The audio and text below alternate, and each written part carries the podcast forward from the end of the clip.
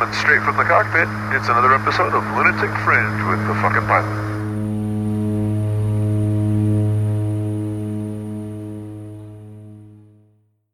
Ready, set, go. All right, once again, back in the can for another edition of Lunatic Fringe Into the Void. I, as always, am the fucking pilot, and via the magic of the internet, a good friend of mine and a hell of a human being. Who the fuck are you, and what do you do? Uh, I am Pablito Perazzoli. Uh, uh, I am a master parachute rigger. I've been skydiving now for a long, long time. So, you know, that's what I do. I skydive and I help people skydive. Pablito with the sexy accent. You sexy motherfucker. I haven't seen you in ages. That's Oh. true, man. I miss you. I miss talking shit with you, man. Absolutely, man. You're a good person to sit around and talk shit with, of course. Absolutely. I, I love that I'm looking at your, your picture online and it's you in the unicorn suit from, uh, what was it, uh, Boom?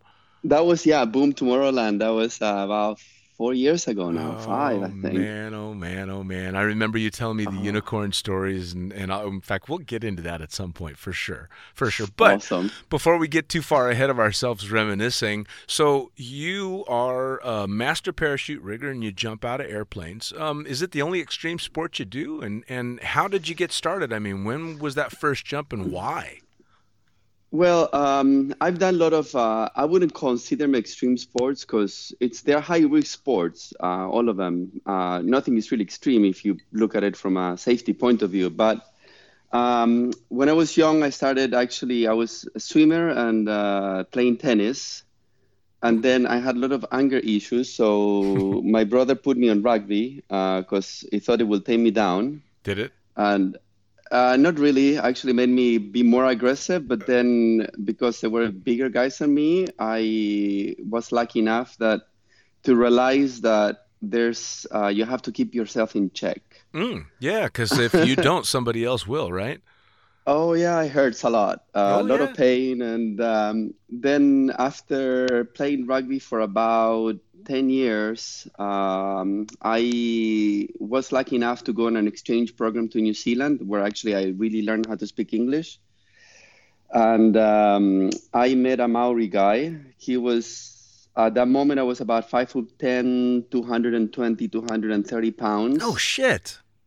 Uh, this guy, he was about 6'4, 6'3, about 300 pounds, and he was 17 years old. Oh Jesus! And we had a game, it was called uh, Argentina, uh, because I, I had an ability to kind of like sprint very well. Right? So we, we had a penalty close to the to the goal line, and they're like Argentina, and I'm like, no. they're like, yeah, and I'm like, no, no, no, this is gonna hurt, because I saw the guy, and like the only way that I had to go through it was through him. Oh, And I remember I'm going full speed. They gave me the ball, and as I'm getting ready to hit him, I kind of like just embrace for it, and I stopped. I was going nowhere. He literally took me and he stopped me mm. and a guy came from behind and kind of like trying to get the ball from me and he hit me on the shoulder and i just remember screaming blacking out and then they're taking me out of the out of the rugby field you know going like what happened Wow. I, don't feel my arm i don't feel my hand very well and they're like uh, yeah they dislocated your shoulder but it's back in place you'll be fine It's because the you don't feel it because the Maori guy tore it off. pretty much Man, I don't know a whole lot about rugby, but I know you don't fuck with the Maori when it comes to rugby. especially the North Island Maori. man. Right? From, uh, he was. I lived in North uh, north of Auckland in a place called uh, Omapere, Opononi, uh, and uh, in the Hokianga Harbor. It's on the west coast of the island. Yeah. Uh, most people know the Bay of Islands that is on the east side. It's Yeah, yeah. just it's straight across, and then you go more. You go no, uh, like towards the north, and you have Kaitaia. Yeah. And that's where the actually big Maoris that used to go down south, uh, kill the man and take the woman and take him back up. Yeah. That's where they're from. Yep. so it was one of those boys. Yeah, man. I uh, uh, I spent my time in the Bay of Islands in uh, um, you know right in Paihia, and then we jump up Oh, in nice. uh, we jump up in Whangarei, uh, up near uh, uh, a little bit closer to Auckland, and uh, I actually was in your old neck of the woods. If I'm not mistaken, you take the same road past Kerikeri where the airport is to get to where you were. Pretty much, yep. Yeah. So what do you know? That's awesome. So you're you're over there um, after having your arm ripped off by a big Maori guy. Um, so Yeah. you, you're recovering from this, and obviously that's no more rugby. I'm guessing. Well, uh, actually, it was it was the the saddest, happiest moment of my life in a way because uh, they took the X-rays and everything, and I had um, a separation from the humerus into the shoulder socket, Right.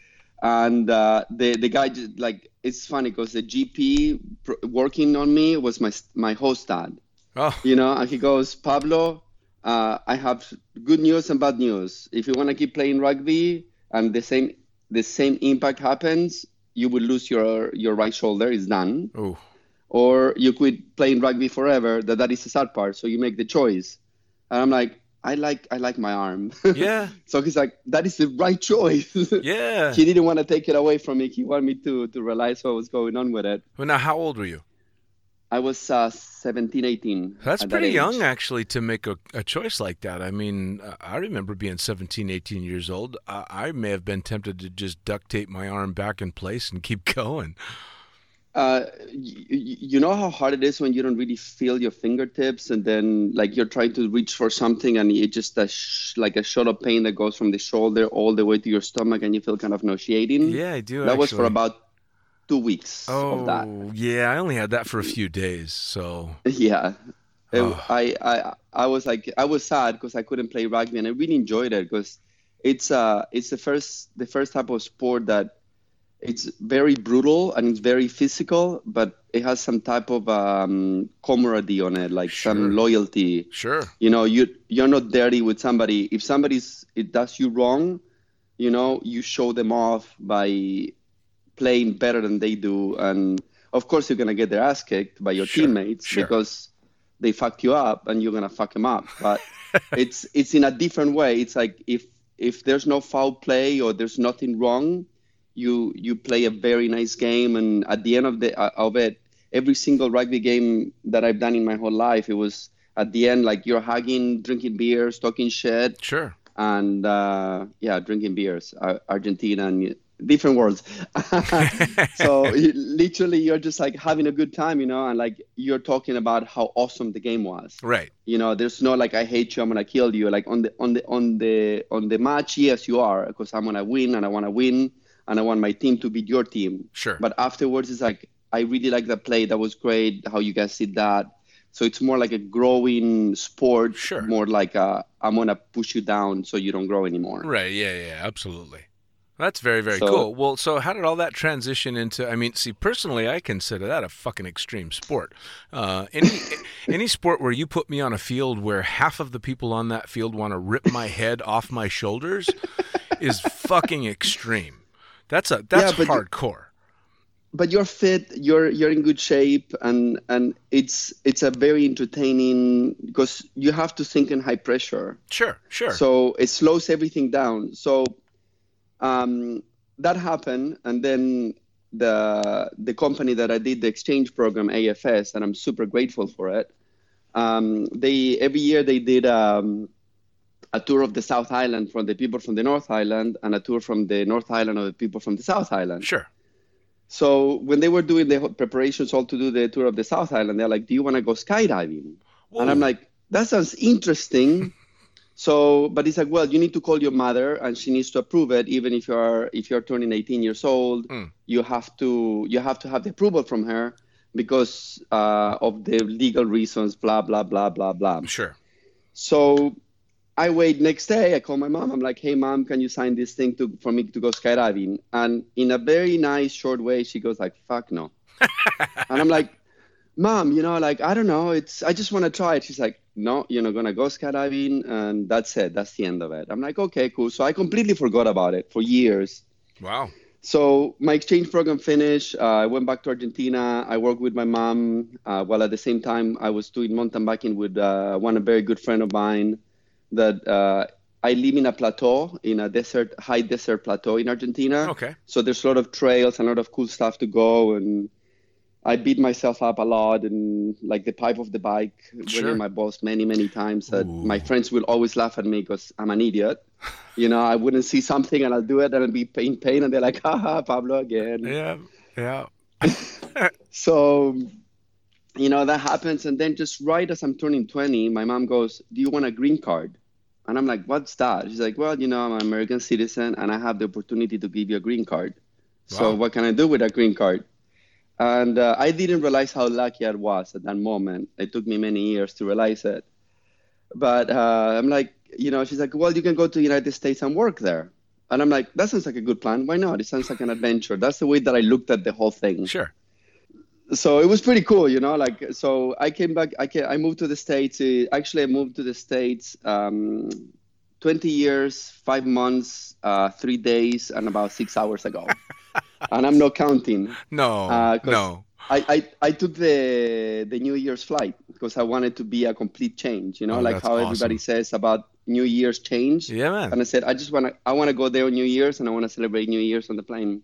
So then they're like, oh, sounds like a plan. Stamp, stamp, fuck off. And I'm like, sweet. Nice. So I remember like my whole plan was to go to Texas, uh, be in Texas for uh, like for about a year, year and a half, figure out like the university stuff because my brother was being was living there. Okay.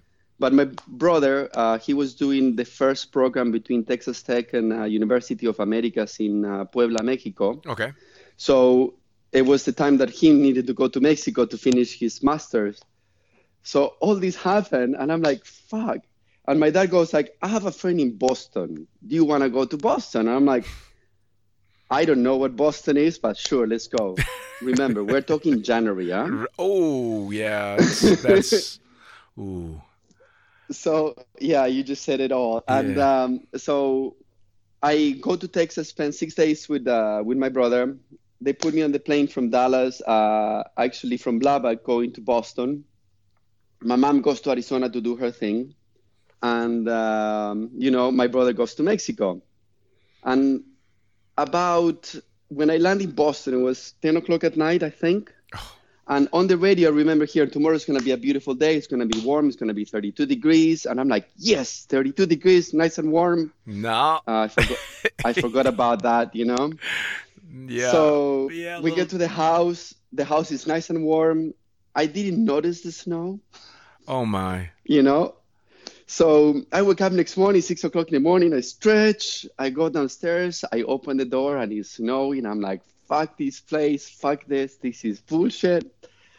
So the the host family that was hosting me, like my my my dad's good friends, amazing people. I cannot be more grateful for them because they were super kind with me and Mm. uh, they actually they they understood what I was going through because I didn't even understand it, but they they were super kind. Sure. So they were trying to help me to find a job and to get my driver license, and they were amazing with me. But to be honest with you, Boston was say, telling me, "Go away. We Mm. don't want you here." So after about a month of um, you know getting super super depressed, uh, I'm talking to my mom. I'm like, you know, mom, I don't think the states is for me. I don't really like Boston. Sure. Winter is horrible. Sure. I cannot deal with this. So I think I'm gonna call the airline, get my ticket moved, and I'm gonna go back to Argentina. Mm. So after like about an hour conversation with my mom, um, the next morning the phone rings, and uh, you know uh, Hugo goes, "Pablo, your cousin Sebastian is calling you," and I'm like, "That's weird. Why will be he calling me?" You Mm. know. So he goes, "Pablo, I just talked to your mom." I'm like, "Uh huh." She told me you're going back, and I said, "Well, you know, things are not going very well. I'm freezing all the time. It's snowing. It's horrible here." and he was living in College Station, Texas, because he was going to Texas A&M University. Sure. And uh, he goes, "It's February. I'm in shorts, and if you go back to Argentina, I will kill you." And I'm terrified of him. it's the only cousin that I'm truly terrified of them. And I'm like, like my question was like, "What do you want me to do, man?" He's like, "Look, you can live with me for a few months. I will help you get a job here, and at least give it a shot in Texas. Because if you don't do that, I will kill you." Huh. and from super scared i look at like the little money that i have and i'm like i can buy the ticket there but then i don't really have money man Right. and he's like don't worry you know because you know he's like i'll help you as much as i can so um, literally i flew to dallas uh, we did a four hour drive on that was 20th of february 2000 on 19 no 1999 Okay. yeah, 1999.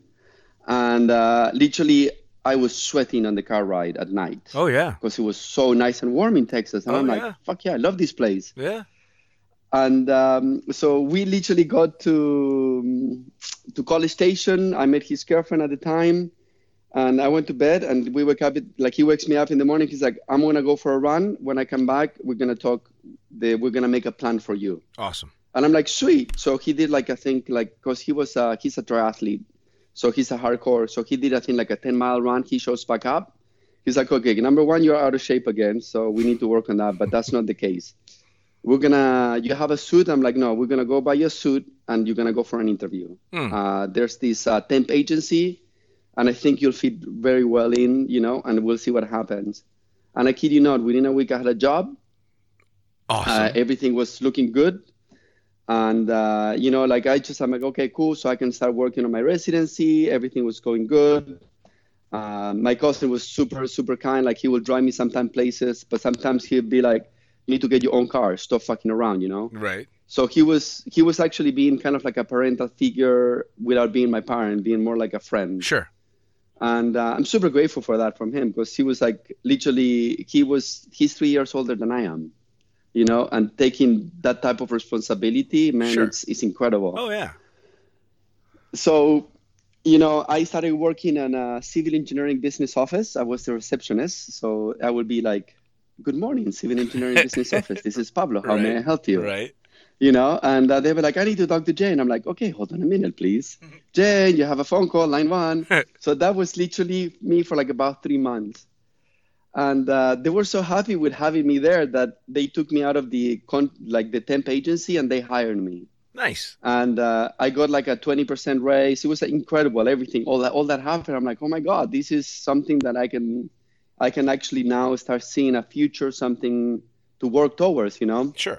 So I start making my plans to go into the community college so I can get enough credit so I can go to um, university, and I'm looking at university programs.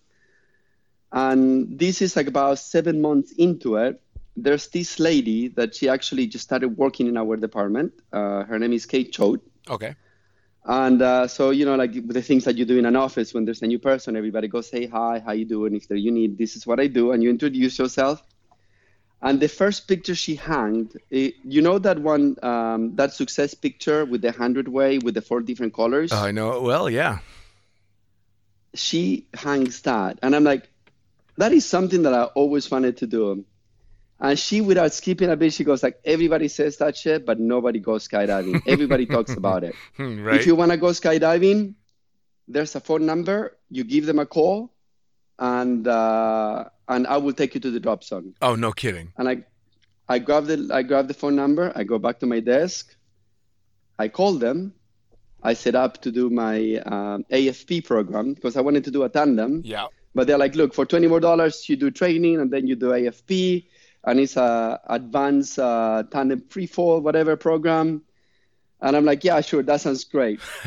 and literally, I walk back like ten minutes later. I'm like, um, my my appointment is for uh, August 19th, and she goes like, you did what? I'm like, well, you told me that nobody does it, so right. I really want to do it. so she's like, perfect. And I could not have asked for any better people to take me back to the drop zone. Now, what Her drop? husband, What drop zone was Huh? this? Skydive USA in Wharton, Texas. Okay. Uh, it was Chuck Akers' old drop zone. Okay. So John has been skydiving since the 60s, her husband. Uh, she's also been skydiving for many, many years. So they are very traditional skydivers, Sure. you know? So we drive there Friday night.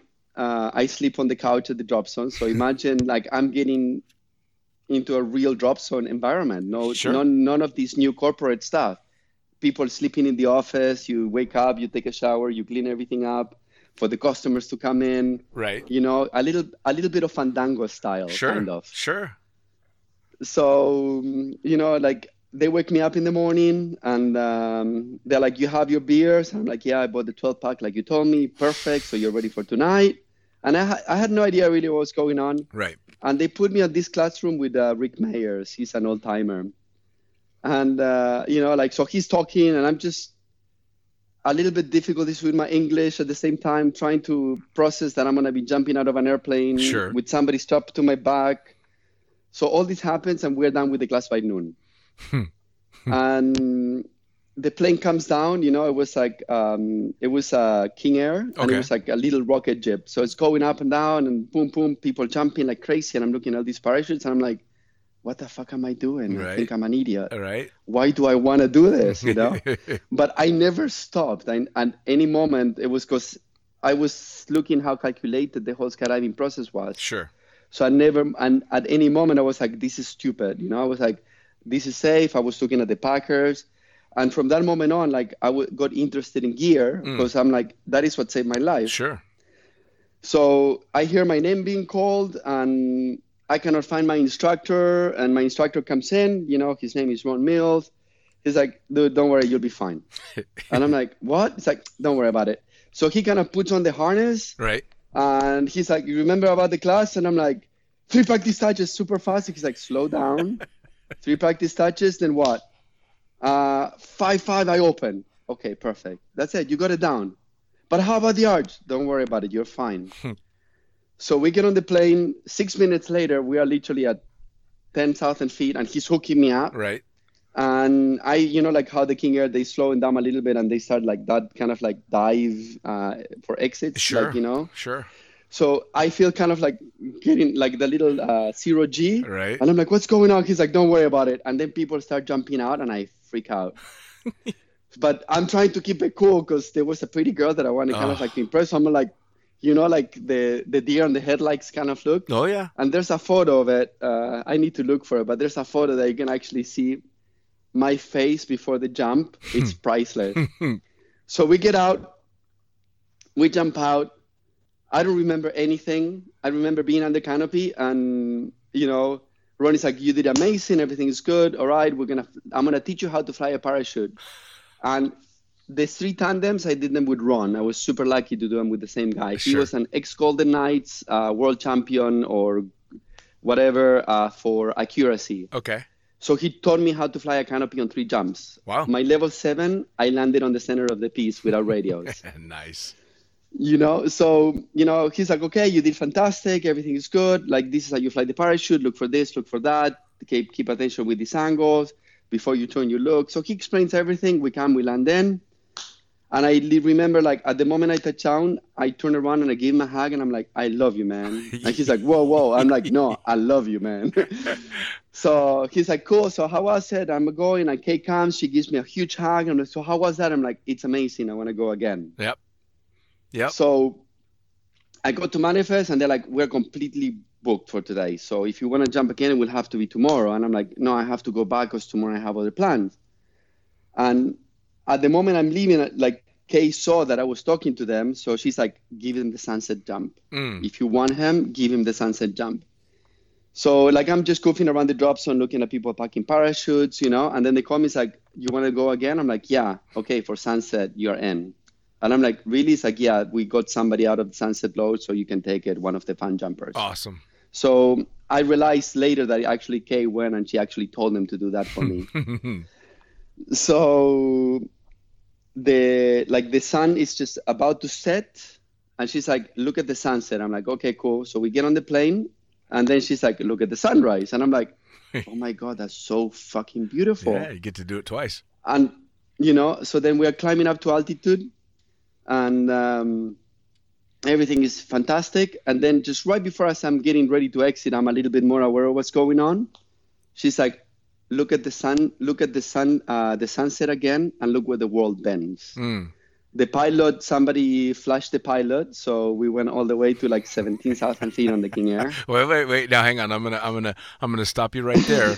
For those that don't realize, because we now live in a world where that particular activity seems to have fallen by the wayside. So, what do you mean, flash the pilot, and why would a pilot go even higher? okay so this i feel sorry for you on this one because since you just said doesn't happen as often Mm. So, flashing the pilot is when a female or a beautiful woman decides to say something to the pilot, and hmm. as the pilot is turning around, he sees the boobies, ah. beautiful boobies, just Oh. nice and shiny. The boobies. And the pilots get excited, and there's something that magical happens. You get extra altitude. Yeah, is isn't that isn't that amazing? It's amazing. I don't think women realize just how powerful a creature they really are. That just showing their boobs will make an airplane go thousands of feet higher than it was planning on going. It's incredible, but it's it, it's good because they haven't figured out that they are more powerful than men yet. Oh, So oh, we're actually, still winning. I'm pretty sure they have. I don't think so. I don't know. I you don't know, I- look look at this. Pole dancing is a sport for us. No, I agree that it absolutely it's a wonderful thing. I think we're doing fantastic. Don't get me wrong. I'm liking the direction that it's going. And I'm I'm not so alpha that I'm not willing to go, yes, mistress. Sure. I'm good I- with that. But yes, so I like the whip. yeah. So uh, yes, it, it used to very much be a tradition in skydiving that boobies ripping them out uh in flight and flashing the pilot would get you extra altitude. That in the uh, um, the modern political male female world doesn't happen so much anymore. It's sad. I mean, it's to be honest with you, they look at it like they say we need equality.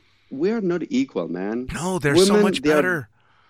They are beautiful. They have all these amazing qualities. Yeah. And men also, we have these amazing qualities. And equality makes no sense. No. We should be fair with each other. That's it. They- be fair. At the end, I mean, I, I can sum it up very, very simply why I think women are so much better. They have boobs and we have scrotums.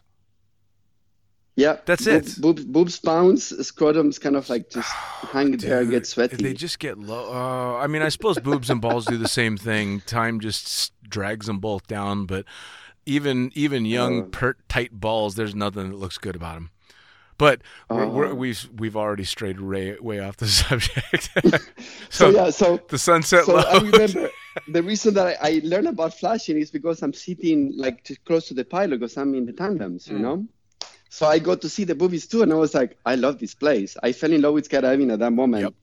The boobies were pretty. Uh, I I still remember her, and she will always be in my mind as beautiful boobies. Yep. Yep. You know. Yep. So as we're going out, she tells me that. I remember being on free fall, and she was actually orbiting around us. So I see her. So I'm started following her, and I already learned how to do turns. So I'm doing my turn, right? Right. And I see the sun, her, Kay, my friend Kay, and as the sun is literally setting again, and I'm like, oh my god, that is fucking incredible. Mm. I can see where the wall bends, everything. I look at my altimeter. We open the parachute. You know, run completely like check parachute and look up, and I'm like, look square, look steerable, and the slider is down. I'm like, great. So we start flying the canopy. We land, you know, like the drops and stars camel down for the day, and then they are like, okay, Pablo. One of the traditions, we go to the bonfire now, Mm. and this is how you're gonna tell the story of your first jump Wow. You. you're gonna give a beer you know you're gonna give a beer to your to your instructor you're gonna say thank you so much you're gonna share beers with everybody else and then you're gonna start no shit there i was i thought i was gonna die two jumps in. and you're gonna and you're 100% in it already. Two jumps in and you've Yeah. got the full experience. You've you've made two Well- skydives, you're you're learning how to fly your own parachute, you're doing turns, you've seen boobs in a plane already. you've been on a sunset fucking load and now you're at the bonfire handing out beers and telling big fish stories. Fuck me, man. That's a gr- exactly well that was the beauty of john and kay uh, john passed away from cancer a few years back Ah. and um, he was um, he was a truck for the pond man Mm. you know he always said and he also wrote a beautiful a song don't um, what was the name of it don't uh, don't mess with the rigger's wife Ain't that the truth? because of the da- of the damn double pilot chute and tow That's just you know, fucking like- good advice. so so basically like they just brought me into the culture you Sure. know i i was blessed by being brought into them by the culture so we're just literally sitting there i'm talking you know and i finish telling like the stories kind of like what i told you and then ron goes look at this you were shitting your pants man Mm. at the door you look back and you ask me if i was ready to go skydiving well i was asking you if you were ready to go skydiving get the fuck out of the plane man Yeah, yeah. on FIFA, that's not an arch, buddy. Your knees need to go back, not on your chest. So he's just we're having fun, talking Sure. shit about the jump, Sure. you know. And then everybody that hung out that night at the drop zone, they all told their story for the day. Isn't that great? You know, so like literally this was in August. So sunset, it was like you know, like kind of like around seven o'clock in the afternoon. Sure. We kept talking and drinking beers until like pretty much noon, like midnight. Sorry, twelve. Yeah. You know, and uh, then everybody went to sleep on their sleeping bags. Yeah. I woke up in the morning, and I went back. Awesome. So for two weeks, I could not stop thinking about skydiving. Sure. So I'm trying to save all my money because I really didn't have any money. So I'm talking to Kay one day, you know, at the office. I'm like, hey, Kay, you know, like I really want to go skydiving, but it's expensive. She's like, I can see that you can become a packer Mm, because you were actually asking gear questions before anybody else was asking gear questions. sure. And I'm like, well, they get paid well. And it's like, one of the guys that was at the drop zone, he pays rent in one day's work. Yeah. And I'm like, really? Oh yeah. So she's like, we're gonna go to the drop zone next weekend. Uh, like if you have the money, book yourself for the flights, but we're gonna teach you how to pack. Yeah. So I'm like, sweet. So I showed up to the drop zone and they taught me how to pack. And at the same time that I was learning how to pack, one of the packers quit the drop zone. So they just put me in to start packing on the weekends. wow. So you're you, So that and see, everything just fell in place. Like I was so grateful for it. Well, and it's funny that uh, um, I mean, obviously, packing is a is a pretty uh, standard way for a lot of people to get started in the sport. But your start was pretty non-standard because you saw almost all of what the community and the sport had to offer in two fucking jumps in one Yep. in one day. Um, so Yep. if a skydiver tells me they started in the sport by uh, being a packer, I'm not surprised. But that is a hell of a story, and especially because you were interested in the gear, obviously knowing that you know it saves your life. I remember uh, as I was starting, and the very first time I ever saw someone pack a parachute. I I probably had a number of jumps because other than you know being taught about the the gear and the canopy in the course, I never really paid that much attention to it in the very beginning. And I remember the first time I realized that there were rubber bands involved in packing a parachute. I'm like, you got to be fucking kidding me. What what That was my what part of this shit's held together with a rubber band, and why didn't anybody tell me before I jumped out of that goddamn plane? You know, because you didn't understand. So, but it, it was very cool that not only did you end up being very interested in the gear side of it, but then you went on to become an extremely talented master rigger, eh, which is a whole nother story. I mean, y- you started the packing thing, but obviously you've you've gone dramatically further in your career. I mean, how long you been you been at this twenty something years now? uh, no, no uh, 18, 19 years. 19 years, man. That's a long time in the Yeah. sport. Yeah, and uh, well, one so be, because I was surrounded with amazing people at the beginning. Um, after I did my AFF level four, because you go do the three tandems and you go to A- AFF level four. Sure. One of my instructors, uh, I think his name was Martin. I haven't seen him in years. Like since he left Skydive USA, I never seen him again. Uh, he was packing his reserve. And I was like, I want to learn that. He's like, fuck off. I don't want to teach anybody. and then literally the next weekend, a new rigger shows up that he's like, I want to teach somebody how to pack this. Oh, very cool. So, and I'm like, I'm here to learn. I was driving two hours. I was driving past two drop zones to go to this little drop zone. Hmm. Um, because of the community. And that's what always gets said. It's like, I feel at home when I'm there. You Sure. know, I don't go there often because it's a long drive, but I feel at home. And everybody was super like helping each other. Sure. And it's the same drop zone that Justin Price started jumping. Like Justin Price started jumping a weekend before I did. Nice. So and he was the packer. So like seeing his speed packing, he could pack a parachute in four minutes. I was packing like in ten minutes, and I'm like, I need to be good like he is, Right. you know. And he was so like, I'll teach you, I'll show you. So like the the whole camaraderie and family sense of it, I finally felt that I fit somewhere Sure. because I had my own odds, you know, like I still have my own odd things that I'm a little bit introverted or I'm a little bit uh, way too outspoken. And they just welcome me in and says, you're part of us, you know, like we need you to make this group better. Sure. Without you, this group is not better. And without the group, you're not better. So it's a, it's a kind of like a, a, a feed from each other. Of course, you know. of course. Well, and that seems to be the biggest thing that every single person I've had on the podcast has said is that over and above the joy of the sport or the activity itself is the community. Period. Yeah. It's So it, it's incredible. Uh, so like now, imagine you grab somebody now, uh, you put them in a situation like that, and they will not know how to deal with it, Mm. especially with how the times are changing. Sure. What do you mean girls show their boobies? oh yeah. I mean, It- one of my favorite things that happened, dude. I so um, I I heard the podcast from Glass, right? Yes. He's talking about the naked beacon ride, right? Yeah. Jim. So about two months into it, there's a big party at the drop zone. Everybody's getting stupid drunk, and there's a naked beacon ride going on, right? And I think her name was Julie, the lady. Uh, and if people that are listening, they know who Julie is. right. Um, you know, I remember I'm standing with one with a Mexican friend, and we're just talking shit.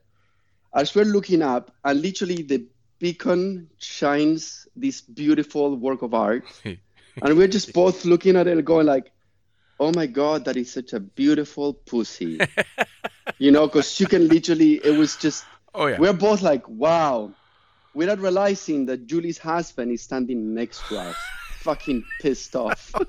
Why would he be pissed? Clearly he knows. because uh, Julie's the alter ego of this person. oh no. So she goes wild when Julie comes out, right? I think it was Julie that. I don't remember very well. So he's like, "Shut up!" and he just keeps looking up. It's like, "Come on down here." So we are like now we are laughing, drunk, having a good time, and I'm seeing them going up. I'm like, "That was interesting." Like he's like, "That's a naked beacon ride." I'm like, "Sweet, There you go. whatever." So the party continued. But yeah, when he was telling me that he burned his cotton, that was a very rookie mistake. Oh, oh yeah, oh yeah, oh well, Jim, you gotta love him. I'll tell you what, he's got uh, more stories than I can possibly count about what would be considered rookie mistakes, well past his rookie days. Um, definitely not all his fault. Jim has done some amazing things, but I, I, I hate to use the the phrase bad luck, but holy shit. I mean, wow. We've all known some broken people, but I I wasn't kidding in when I when I typed up the teaser for the uh, uh, the interview that uh, I've never known anybody quite so broken that wasn't dead or in a wheelchair. That's completely the truth. That's just Jim. Fuck. That's just Jim. It really is. That means that he heals good, though. How lucky he is. He, does has heal the, the benefit of healing It does good. feel pretty good. So you you become a working skydiver via packing and everything, but you became an uh, an instructor as well, yeah? Well, so so basically, how I became an instructor was so I was at Skydive USA, uh, Skydive Houston, but by Skydive USA, because Houston had three drop zones, and by taking one drop zone of the equation, even if they don't get all the customers from that drop zone, at least they get increased. Sure. So um, all the good stuff that it was working at Skydive USA, they we migrated to Skydive Houston, and the good ones they kept us working. Sure. The other ones they kind of like say we don't want you anymore. Right. And uh, that those like it was pretty much all the stuff was divided between Skydive USA. I uh, no sorry Skydive uh, Spaceland, Okay. uh, Rosharon, and Skydive Houston in Waller, Texas. So for me, the more natural thing it was also that I was lucky that I went to Skydive uh, Houston because it was a 45 minute drive Mm. besides a two hour drive. Sure. So um, we started working there, and I was one of the packers there. And um, you know, like my, I had, I always had a rule: I need to do three jumps every day that I'm working. That's You know? rule. So I do first load, first load, lunchtime, you know, lunch break, Sure. and then uh, sunset. Those were the things. And I told that to manifest, and that's actually that's how I met my ex-wife, because she was like, "Man, you are always doing the same thing. You're very predictable." I'm like, "Uh huh." so uh, that was going on at uh, at Skydive uh, at Skydive USA, and then there was uh, this guy. Uh, his name is Todd, and he's like, he was living also in College Station, Bryan College Station, where I lived, and he's like, I'm thinking about reopening Aggies over Texas. Mm. That it was a beautiful little drop zone at uh, Bryan, Texas, where the plane crashed. I think it was in 2000, year 2000, 1999, but it was very devastating for the skydiving community Sure. because it was uh, they had a plane called duct tape and uh, it was it was very devastating because everybody on board died. It was Mm. the typical 182 takeoff, Sure. engine stalls, Ah, and it's just super super sad, you know. sure. So he's like, I talked to everybody, and they're okay with me trying to reopen the drop zone, and I'm gonna need the head packer. And I'm like, I'll take it, you know. Like I saw, I saw an advancement. Sure. You know, I didn't see it as less work. I saw it like, okay, I'm going from being one of the fish in the pond to being the the big fish Sure. on the on the small pond. Sure. But at least that will that will teach me things that I didn't know before. Sure. So he rented one of those uh, outside tents. He put a big motor home Okay. that where he, we were we were running the business and watching the video and doing all that, and I was packing outside. So for me, it was great because now besides driving 45 minutes, now I'm driving 10 minutes Sure. too, Sure. and we could actually. I was working from eight to five, and if weather was good during the week, we were jumping from five until five until sunset. So in that way, we were always working. Sure. So like it, it made me from only jumping on the weekends to be able to jump during the week. Sure. So uh, slowly, I was already working on my rigger's ticket by then, because it took me three years to get my rigger's ticket. Because I just wanted to make sure that I was doing it right. Sure. Because the responsibility, it's somebody's trusting you with their life, Well, you know, for you for to do the last step. For those that don't know, uh, anybody that's listening to the podcast that is either new to skydiving or doesn't know anything about skydiving, um, tell us a little bit about what being a master rigger involves, because people don't really. I, I had no idea uh, what was involved in the gear when I started skydiving, and and there's a lot of skydivers out there that know very little about either how their gear is produced or what it takes to maintain it. So, what is it? You know, give us some insight. Okay, so basically, rigging um, it's uh, maintaining, uh, maintaining and making sure that uh, and fixing the skydiving gear. Sure. Uh, senior riggers they can actually pack it, do minor repairs, and uh, that's pretty much it. What they can actually do with gear. And a master parachute rigger can actually take a whole rig apart and put it back all together. So you can basically So- build an entire system: the harness, the container, the parachutes, every damn thing. Yes, if I have the approval from the manufacturer to build the product, yes, I can. So, um, So like a senior rigger can do stuff like patching a, a hole in a parachute, something like that. that's it. um, Yeah, so but very, it has to be a stuff. simple patch. Yeah, yeah. Like it cannot be on a seam. It has to be three inches from the seam. Uh, it has to follow all these rules. Like with the master rigger, you can just actually go straight to the seam, open the seam, do the patch, close the seam, and move on. So the I mean the base of knowledge that a master rigger has to have, I mean you guys are tested incredibly in detail. I mean the tensile strength of all the different fabrics and and uh, the threads that you're using and the webbing that you're using. I mean it's incredibly detailed, no? Yes, I mean we. It's it's incredible because I don't see it that way now. Because for me, it was something that it accumulated over years. But now, when I see the guys preparing for it, I see how much they struggle with it because it's a lot of work. Sure. you know and i was blessed because so i started working in Scarava, uh, we were working everything is fine i was maintaining the rigs and uh, i became a rigger finally because todd didn't want to pack any more reserves because actually i was packing under his ticket Sure. so i was grateful that he let me do that so i went to, to take my senior riggers exam with john sanford in dallas texas uh, with a very good friend of mine uh, dave Leahyde. Okay. We went both together. He was my roommate actually. We went both together uh, to to Dallas, and I never said a grommet until that day. Mm.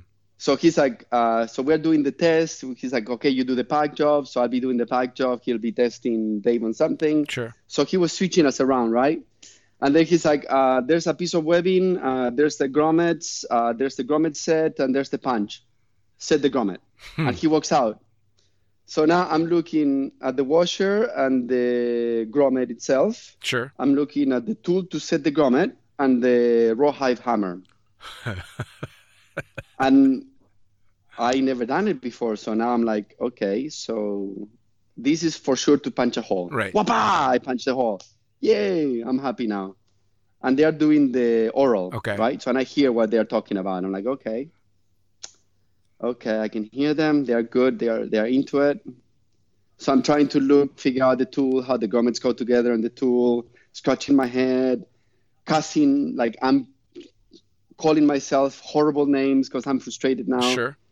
So I put it one way and I'm walking it, walking it, walking it, walking it, walking it like an idiot, and nothing happens. Motherfucker, walk more and nothing happens. And as I'm walking it, I hear that they are almost done and they are wrapping it up, and I'm like, fuck. So something lined up and it said, you need to turn this upside down. So I move the grommets and the washer around, boom, boom, and I do a walk. Whoopah!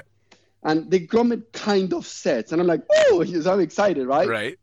And at that moment, John is walking in and he goes like, all that walking for nothing? Are you strong or what? And I'm like, uh, yeah, I don't know. I think it's right. He's like, no, this is not right. Let me do, let me show you how it's done right. So he shows me how to walk it properly, and I'm like, oh, cool. Can I set another one? So I do it, you know, like showing like I know what I'm doing Right. now. Like he's like, now that looks proper. I'm like, thank God. So we finish everything, and he signs the paper. I'm like, by the way, that was the first time I said a grommet. He's like, I figured when you were walking it like an idiot. Yeah, that's the funny thing is, especially when you're learning how you think you're getting something over on your instructor, your teacher, and especially in a sport like skydiving. And you, as an instructor, you know, you're like, oh, look at this fucking guy. exactly. they know. But you think you got something over on them, and then a couple of years later, you look back and go, "Oh Jesus God!" I was an idiot. Yeah, I was I was a moron, and that still happens all the time to me.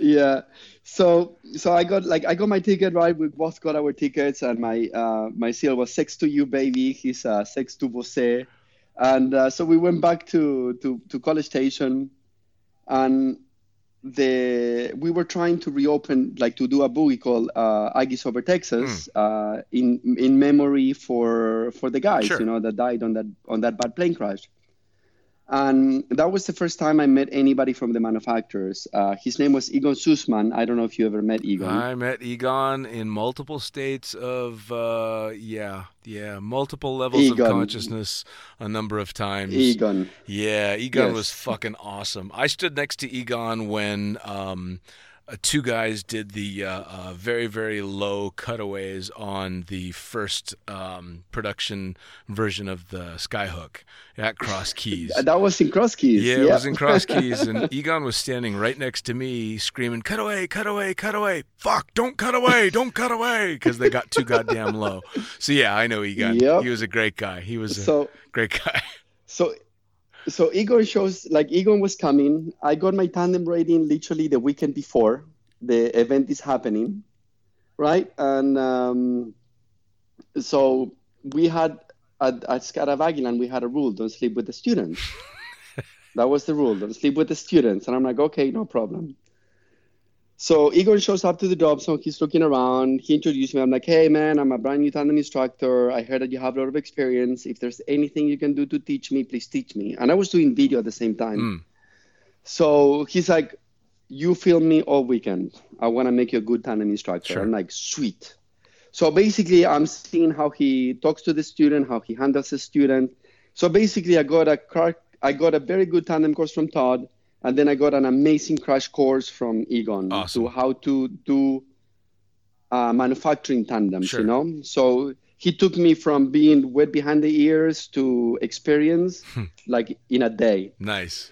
so you know like i follow him the next like the that was on uh, on the friday I, i'm following him filming him and then they're like okay pablo you're on tandems today and i'm like sweet so i do my first tandem there's this beautiful girl that walks into the drop zone and i'm like man i would love to take her on a tandem. Sure. you know? And then i keep going. And then on my fourth tandem this beautiful girl she's my student. And she actually i'm grateful for her because she changed my life. And uh, so you know i introduced her i do. And egon comes to me. He's like be a gentleman. That's the only thing he said. And i was like thanks egon. So he's like it's my first day as a tandem instructor. I've been doing this but i have the best coach in the world. And i point at him and she's like that's so cute. And i'm like cool. So i put her on the harness. Everything is good.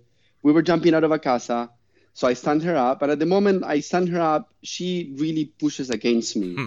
and i'm like that's weird. Ah whatever. She must be scared right?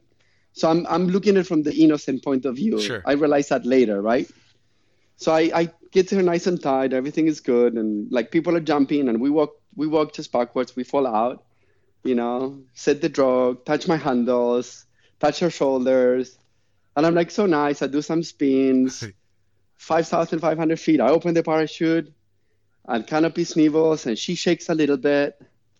And I go like, hmm, interesting. I heard about this, but I don't know exactly what it is yet. and her, without skipping a beat, she's like, tonight I'm raping you. And I'm like, what? She's like, tonight I'm raping you. And I'm like, okay, I'm working today. So I cannot leave the drop zone until we're done with the boogie. Right. I'm like, and she's like, okay, no problem. So for landing, you need to do this. I'm like freaking out now because she's distracting me, right? Sure. So I need to get back into it. We land. And she turns around, gives me a hug, gives me a kiss. And I'm like, what just happened here? Right. You know? And Egon comes, he's like, good job, buddy. And I'm like, what's going on? He's like, oh, I know what's happening because it has happened to me before. Sure. And I'm like, okay, sure. Sure. Oh, well, it's funny that. So I'm working the event. go ahead. Go ahead. So I'm working the event, everything finishes, right? And she's still waiting for me. Hmm. She puts me on her car. She drives me to my house. I show up next morning to the drop zone. we are doing something, try to be hidden away because we're not supposed to sleep with students. Sure. And then Todd is like, Did you fuck her last night? I'm like, No, I didn't. She raped me. He's like, But you know the rule. And I go, Dude, I had no choice. Right. She told me from the canopy open. She waited. I I didn't instigate this at all. It was not me being suave. You know, I, I kept my distance. Man, it's customer like service. like, well, you're, you know, I'm like, she's like, you're grounded for 30 days. no And shit. I'm like, dude, yeah, he grounded me for 30 days because he had the rule, right? So he couldn't let anybody do the rule. And I'm like, Todd, why are you grounding me, man? Like, I help you build the drop zone from zero. You know, he's like, please, you know, it's like, you're grounded. I'm like, you know what, Todd? Skydive Houston has been begging me to go back for over a year now. I'm going to go back if you ground me. He's like, do whatever you need to do. Oh. And I'm like, okay. oh, So I packed all my stuff, and Egon shows up at the drop zone, like, you know, Egon hangover. right. But actually, he never was hungover, the motherfucker. I never understood that. So he showed up to the zone, like, what happened? I'm like, well, I'm suspended for 30 days. He's like, who's doing the, all the rigging here at the drop zone? I'm like, I'm doing all the rigging. He's like, would you like to move to Florida? I'm like, for what? To be one of the riggers at UPT, at Relative Workshop back then. And I'm like, I don't know. He's like, there's my card. Call me on Tuesday. So I had this conversation with Egon. Sure. Thanks to this wonderful, tall, blonde, super hot girl Yep. That I would like literally like. I'm still had dreams of her Sure. sometimes. Sure. You know, like I just got grounded for 30 days. I'm going back to the other drop zone, and he just offered me a job, and I'm like, what is going on? Like it was transformation. Like I would just I absorbed it. I'm like, okay. That's So. I started calling Egon. I called Egon every Tuesday from September all the way to January when he's like, stop calling me. You have a job. Good man. So yeah, that's basically what happened. You know, like that's how I ended up uh, be actually focusing more on rigging. So I started working here in DeLand uh, in. It was February 14th, uh, St. Valentine's Day, Wow. Uh, 2004. Wow. You know, it's kind of funny that uh, you went into the whole thing being a little bit more on the innocent side uh, and and trying to be all professional uh, uh, with the female tandem students. And I, by the time I became a tandem instructor, I'd been a working fucking stripper for a long time. So I auto- I automatically thought the worst. I'm like, all right, here we go. And and uh, when that stuff didn't happen, I'm like, oh, bummer. But uh, I remember working at Skydance in Davis, California, and I, I had gotten the job out there and uh, was brand new. I think I'd probably only worked there for about a week when they had uh, the big season beginning staff meeting, and so everybody's in the training room for the staff meeting. And uh, the owner Ray Farrell and and uh, uh, his uh, manager Neil are both given the the meeting and talking about all the rules and this and that and the other thing. And mind you, I'm the new guy. Nobody fucking knows me here. Um, you know, I've basically just shaken a few hands and everything. And so they're going down the rules. And I think it was rule number four or rule number five was no dating the students. And I hold up my hand. And uh, um, Ray looks at me and he's all, "Yeah, I don't even think he remembered my name. I was still so new." He's all, "Yeah," and I'm all, "Is fucking him dating?" Because I couldn't help myself. I'm like, "What?" And everybody but him is laughing, and I'm like, "What? It's just customer service. Come on!" But and well, you but you come from that industry yeah, of customer yeah. service. Well, I also am just foul mouthed and I have no filters. The funniest part of that story, though, is is that year for the big Christmas party. Um, we're all sitting around. Everybody's done their Secret Santa gifts and everything, and everybody's pretty fucking drunk. And and uh, somebody starts talking about rule number four or five, and does everybody know what it is? And somebody says, "Yeah, you're not supposed to date the students." And and then somebody else says, "All right, who's broken the rule?" And every motherfucker in that place holds up their hand.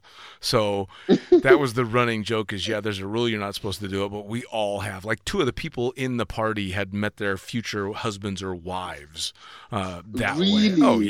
So it was a Oh running it was a running joke that that rule was just a bunch of bullshit. oh my god, dude! I I only slept with one student. oh, That's no, it. yeah. That was Andy. no, no, not me. That's it. I still, dude, like seriously, I still have her phone number on my logbook, but the phone doesn't work. I tried to call her once.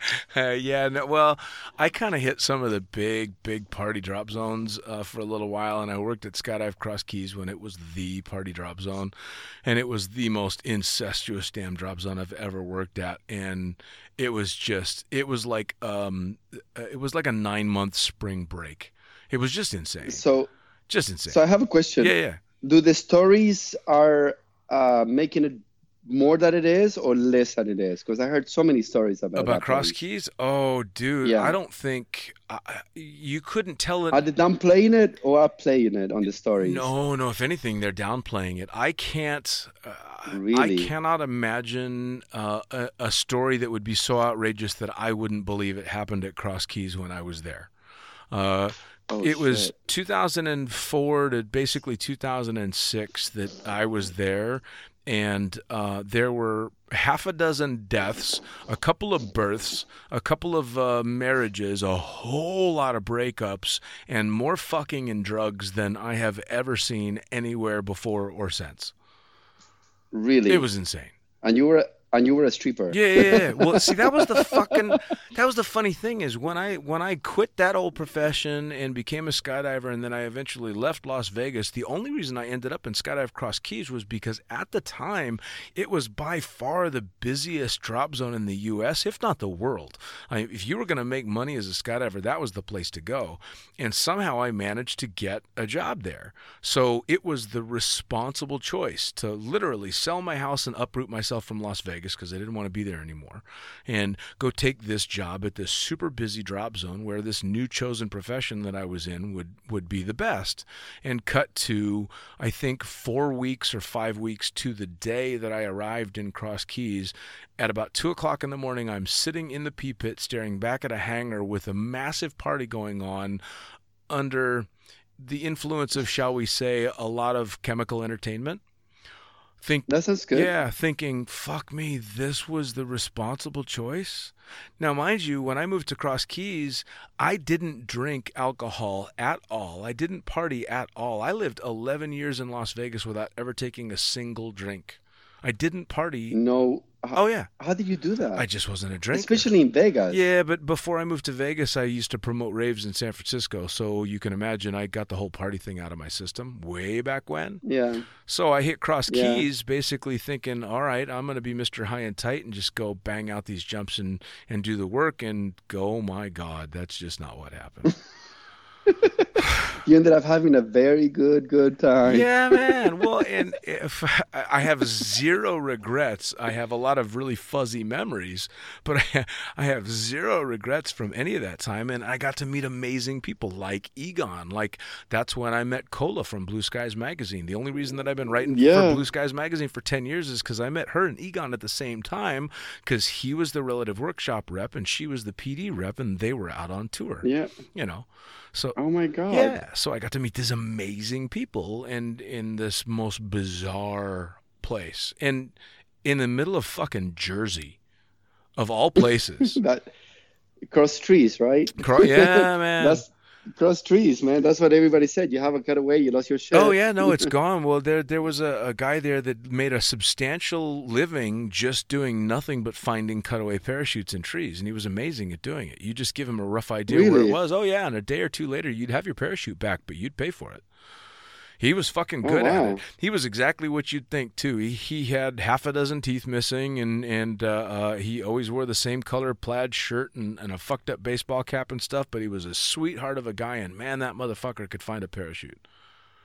It, it's amazing sometimes how those people they actually are like the, the, the most close to what's the word that I'm looking for? Oh, the salt of they're the more earth, close man. to source. Yeah. Yeah, they're like they're like you're like you look at them and they're content Yeah. just going in the middle of the woods to find a parachute to make you happy. Well, So I mean, cross they'll charge you, but hey, Oh, yeah. man. Well, you know, Cross Keys was the first place that I ever really dove deep into the community of skydiving because I started in Las Vegas and, and I met amazing people at the drop zones in Vegas, but there was no bonfire. There was no after party. There wasn't that that super tight sense of community. There were a bunch of really good friends, but you'd see them on the weekends at Jump and maybe you'd go out, uh, you know, to a bar or something. Uh, but there was no bonfire. There was no crazy parties on the drop zone. And so you get to Cross Keys where you're literally living in a trailer that's 100 meters away from your landing area that you never leave, and you're there seven days a week for nine fucking months with the same people. And it was funny Yeah. because we had Irishmen and we had uh, Brits and we had uh, Aussies and Kiwis and Americans and so all these different people. And uh, I remember going back to California after the first uh, full season that I spent in Cross Keys, and I had people asking me where I was from because they couldn't place my accent. And I'm like, Really? what, uh, what do you mean? I'm from fucking Northern California. And they're like, you don't sound like it. And it was funny because everybody picked up a slight accent from all the different people. Mind you, let me, public service announcement um, men from California should never say the word mate, ever. That's for fucking Aussies and Brits and Kiwis. American white guys should not say No. fucking mate. Um, they just shouldn't Nope. be done. Um, but it was Nope. it was hilarious, and it was because you were just packed together all the time, and you worked with these people, and you partied with these people, and you argued with these people, and you fucked with these people, and did all these amazing things with this same group of people, and you walk away from it all going, "Holy shit, man!" It was yeah, it was anything and everything you've ever heard about those those years in Cross Keys. It was that and more for sure. Oh my god, Yeah. man! Like to be honest with you, uh, I just every single time I hear a story, I'll be like, yeah, yeah, yeah, you guys are making that shit up. Oh or- man, So if, if if you're saying that, I'm I'm like, whoa, dude, you guys were me and my balls to friends. the wall. like right now at this very moment i'm holding i had them in my studio and i'm i'm now holding two trophies from to the 2004 cross keys film festival uh, one of them is Yeah. best comedy drama and the other one is best documentary uh, myself and my five partners won both of these awards for shooting a video of me walking around with Diego, my Jack Russell Terrier, all around Yep. Williamstown, New Jersey in drag. we we had no idea what we were going to do. There was no plan. Somehow, I just ended up in fishnet stockings, black hot pants, a halter top, and slick back hair, with my Jack Russell with a purple mohawk, like going into Starbucks and shit. And we won. oh my, oh Yeah. my fucking god. Yeah, man, and that was that was like cons- that wasn't anything. We we actually filmed it on the fucking day of the film festival, and then won the goddamn thing. And I remember sitting there as they're playing this thing, and Cross Keys, the hangar is packed. There's 300, at least 300 people, maybe even 400 people in the hangar watching this.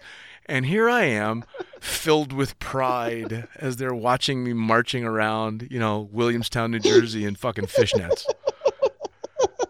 That was Cross Keys, man. That was that. That sums up Cross Keys for me. you, that, that actually that's you every time anybody asks you about a cross keys you should explain them that Yeah, that's it. that's it, That's it. I can I still have the video, man. I still have the video. It's fucking hilarious. It finished off with Oh, a my. with a, a good friend whose name I'll leave out of it. Um, but we, we because of this video, we nicknamed him Gollum um, because he did an amazing Gollum impression. Uh, and every time the poor guy would do LSD, he would have a really bad trip. And uh, um, oh, Oh yeah, so he made a cameo uh, in the end of this video as Gollum in his underwear wrapped around uh, a telephone pole, um, which oh Oh man. Yeah. Dude, you need to post that video. Oh, you need to post that video for oh, prosperity. Yeah, I'm gonna need to get a little bit older before I do that. I still have I still have a modicum of pride. Not a lot. Not a lot. I've given away most of my pride. But The- I, I have an important question. Yeah. All the things that you've done in the past made you the person that you are, yeah, right? yeah, oh yeah. What would you be ashamed of? Oh no, no, it's not even ashamed. There's there's no shame. It's just a lack of desire to explain. Ah, That's okay. that's actually sense. that's the th- kind of the thing that I've discovered is as I get older, I'm not ashamed of anything. I'm just too tired to explain why. yeah, just because, man. Yeah. That's what you just said. Yeah. This is just because. Yeah, yeah. Any problems? Go and talk to who gives a fuck. 'cause I Yeah, don't. well- have a wonderful day, yeah, buddy. well, you know the, the the the greatest part it turns out about having one of the most unfortunate names I, nicknames I could have ever imagined is that I have to explain nothing. I've been nicknamed Princess for 25 fucking years. But it I know. I really love your pink handles, Yeah, buddy. man. I know. Yes, that's right. That's right. Please please tell this story. Please tell the story. You and I were working together. So after whatever, so UPT many years. I went to California, then I went back to UPT for many years, and then I met a girl in Czech Republic.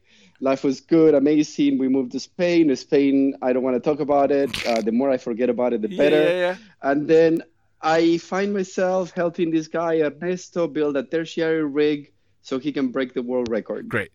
And um, that was like that, that was a cool project and and the best part of it it's uh, i was working in, in in in a drop zone in spain where the the master rigger in that drop zone almost made me quit because he was just a piece of shit Ooh, and it happens. you know like literally you know he was just so pushing down on people to make himself lift up Uh, that like it was just super sad for me. Like I almost quit the sport. Like I was almost done.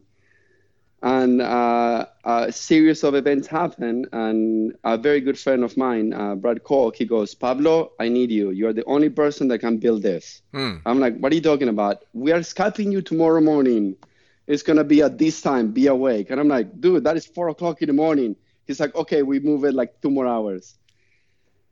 So I get the Skype call, and uh, it's Ernesto. That is the first time I'm meeting him. I knew of him, you know. And they're like, "We are trying to break the world record with landing the smallest parachute. Sure. We need a tertiary rig that it needs to be deployed this way, that way, that way." And I'm like, "I can do Sure. that." And they're like, "What?" And I'm like, "Yeah, that's easy to do, man. Don't worry about it. I can build it for you." He's like, "Okay, uh, we're flying you here in two days." Hmm. and I'm like, uh, "Dude, what?" It's like, "You're coming here in two days. Uh, what is your full name, passport copies, everything?"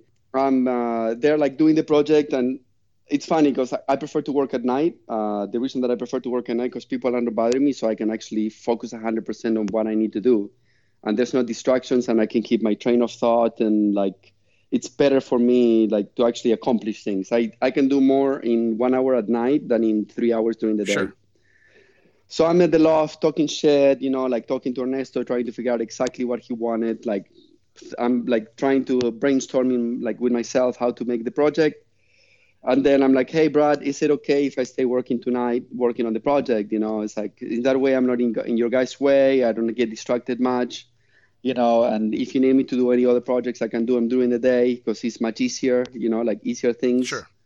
and at night i can do this. He's like yeah no problem. There's the keys. Uh, if you need a taxi call a taxi. There's some money. Buy and i'm like okay. So my first night it was just pretty much by myself at the at the riggers loft right there where used to be the old cafeteria Sure. so I built this whole thing, you know, whatever.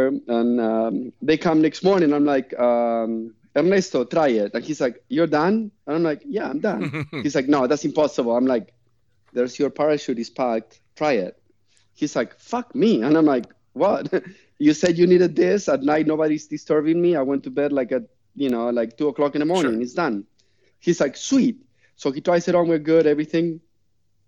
You know, and Alan goes, I want you. what do I need to do for you to come and work for me? Sure. And I'm like, well, Alan, um, you need to talk to my girlfriend because I left UPT, a very good place, you know, running the rigging loft for them for like almost 10 years Sure. because of a girl. And you know, if I leave her, I, it will not be the right thing to do. I will always regret it. So if you can get her to work for you, then I come. and uh, you know, so I go back to to Spain. I'm talking to Sharka, and she never got to see the way that I was treated in uh, in Skydai in that place where I was working. Mm. You know. Uh, so one day she actually, as, as one of the people that that drops in there talking to me very bad, she she happens to just be coming around the corner and she just stood up and heard the way they were treating me, and she's like, "I'm so sorry, I didn't know this." And I'm like, you know, things happen, whatever, life is good, we're gonna move on, Sure. you know, you know. And I'm like, "Are you sure?" Because I'm here for you. If you're happy here, I want you to be here, you know, like. I already made a big move. I can I can figure something else. I don't have to do skydiving for the rest of my life. You know, I was getting to that point that I was like, okay, to let it go. You Sure. know, yo, Alan, uh, how about this, this, and this? And he's like, well, how about this and this? I'm like, no, I want this, this, and this. And then also you have somebody amazing for manifest. And he's like, okay, done. Nice. And then a few years later, you showed up there. Started actually, no, a few months later, I think you started flying for us, or you were already flying for us. I don't remember. And uh, then you give me, you get a javelin, and Yeah, I bought uh, Julian's you know, old javelin that he used on a. Uh, the white one. yeah, the uh, a solid white rig that he used on a Google television commercial. Yeah, and then you're like, I need handles, and I'm like, what color do you want them? It's like, I don't care, neon pink, and I'm like, okay. because because uh, I'm an idiot. So yeah, I hand I hand an all white javelin, sparkling white with maybe I want to say it had maybe a hundred jumps on it. So it isn't white. It is fucking transparent. It's white, and I hand this to you. Not thinking I just gave my brand new all white rig to a rigger with a fucking sense of humor and said, Yeah, put whatever color handles you want on this rig. And of course, I ordered you neon pink handles. Not even just fucking pink, neon motherfucking pink. Like, so pink that my rig literally looked like a five year old girl's birthday cake. It was Yes. Oh yes. It looked like neon pink that you would put on a white fucking little kid's birthday cake. And yes. I, I remember you handed it to me and, and my first thought was, Well, you fucking idiot, you get exactly what you deserve and I think I gave you a big hug and went, Good for you. like yeah, but the, the best part of it, you wore it like a king. Yeah, right, friend. man. Fuck that, You that, wore it with so much pride, and people would say something, you'd be like, "What? Yeah, no, no, I'd fucking I'm a princess." Yeah, I'd curtsy and say, "Hello, princess." That's been the the nickname princess has been the biggest out for macho bullshit for so many years. Dude, what are you gonna be a pussy? And I just curtsy and go, "Princess, hello." I have nothing to fucking prove. So man, That's awesome, yeah, dude. man, fuck it. You know, I mean, come on. Well, it was kind of funny. I was actually talking to a, a pilot uh, that I had been training not all that long ago, and, and I've got a bit of a fucked up sense of humor too. So I'm always playing little pranks and and just being juvenile and doing bullshit. And uh, I could tell he was getting a little bit annoyed. I think I stole one of his shoes. He left one of his shoes sitting under the pilot seat, and it was a Birkenstock sandal. And so I took the sandal uh, apart as much as you could, and I took masking tape and masking taped the entire thing together, sent it to Manifest, and then had Manifest send it to the plane with the next load sheet. Um, so he finally he gets his shoe and it's just covered in in in tape and shit. You're horrible. Yeah, and That's beautiful, You though. could tell he was uh, kind of amused and a little bit frustrated. And I'm like, you know, when you've got to worry, and he's like, when's that? I'm like, when we stop fucking with you, that's when you got to worry. Yep. I'm like, because if That's- if I don't like you, if I don't care about you, all you're gonna get is the very professional, very cold, very calm Dean. But if Princess Yep. is around, that means I like you. And if Yep. it's the same the other way around. If people aren't fucking with me, then oops. If people are actually being professional towards me, my first thought is, oh my God, what did I do wrong? Actually, that's true. That's Yeah. way. Who did I Like, who did I piss off that someone showing me like legitimate professional respect? Something's wrong. Yeah. Because there's a big difference between just respecting someone and showing them that very cold level of respect. Fuck that. No, no, no, no, no. I'd much rather be called princess and have someone fucking with me because then I know I'm probably doing a good job and they care about me. So that that's a lot more important to me. For sure. For sure. Yeah, that's it. I mean, it's it's funny because like to be honest with you, it's like sometimes people like, especially I don't know, I I don't know if it's that I'm seeing it different with age or as I'm growing, but it's important to keep that that child running. You know, uh, if if we start losing that child, we are losing what life is about. Sure. Life is we are here to explore, to learn new things. You know, not to be the sure guy anymore because the sure guy never gets it right, and if he does, it's because he got lucky Of course. You know and playing jokes is the most childish innocent Sure. i'm gonna have a good time i'm gonna see if i can get you amusement so we can all laugh and have a good time and relax if we are actually worrying about making each other laugh and making each other wow Oh yeah. over anything else that means that we're doing amazing Oh yeah, no. I mean, as soon as you handed me that fucking the rig with the pink goddamn handles, as soon as I handed that, I'm like, oh, this guy loves me.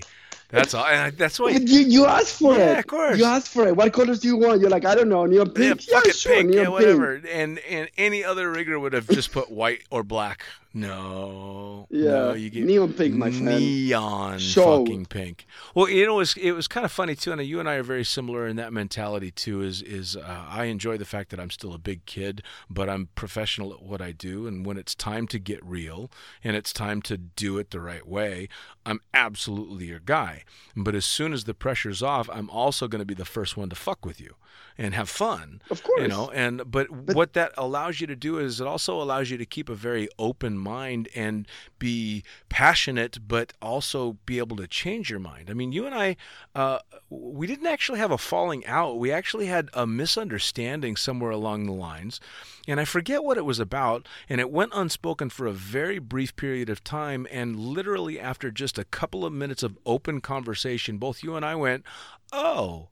Oh shit! Sorry about that, bro. Big hug and all. It was just right back to where it should be. I- you know, and I'm sure you remember, and it was a wonderful experience. I you know, I don't re- actually I don't remember being upset with you. Like it's at the moment we fixed it, it was done. Oh, yeah. That's. Oh, Why but that's- I- why should I keep that? that's the best part that, about that it. grudge. You know, it's pointless. Yeah, that's the best part about it is you literally just go, oh wait, no, no, okay, this is all better, and move on, and it's fantastic. But part of that is keeping that that childlike ability to still have fun because kids don't hold grudges.